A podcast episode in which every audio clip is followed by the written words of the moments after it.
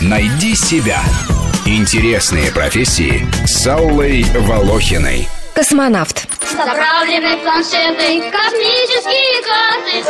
Эту песню, товарищ Митрофанов, Гагарин пел в космосе.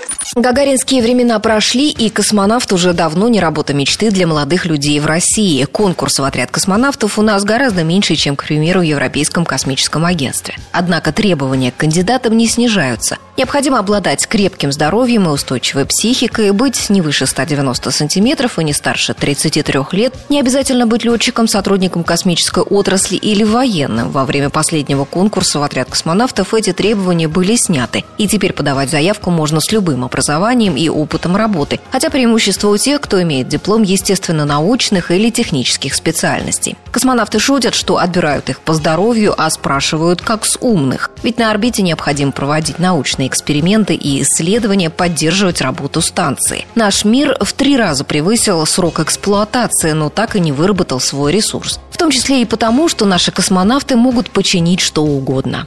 Джентльмены, учтите, русской космической станции уже 11 лет. У нас даже автомобили меняют чаще. И космонавт провел на ней полтора года один.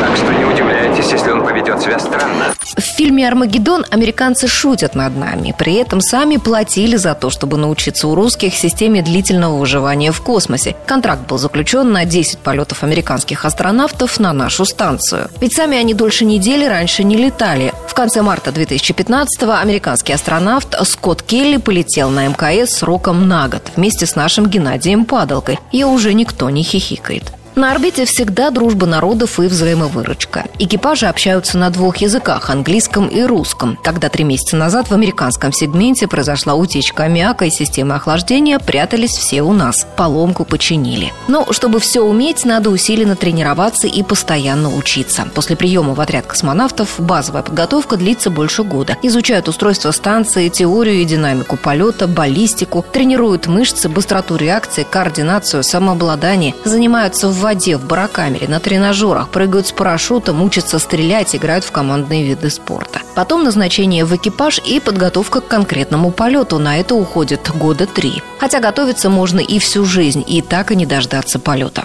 Включаю двигатели торможения. И тут неожиданно наступает разгерметизация.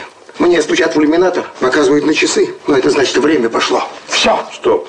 Ну я кто тебе в открытом космосе постучал в иллюминатор? Ты летал? Или не летал? Паш, скажи правду. Тут все свои. Ну, не летал. Освоение космоса расширяет рынок труда. Появляются новые профессии. Скоро начнут работать космические архитекторы и туроператоры, ведь все активнее развивается космический туризм. Подробнее о профессии космонавта мы расскажем в День космонавтики 12 апреля в большой программе «Найди себя». Найди себя. Интересные профессии с Аллой Волохиной.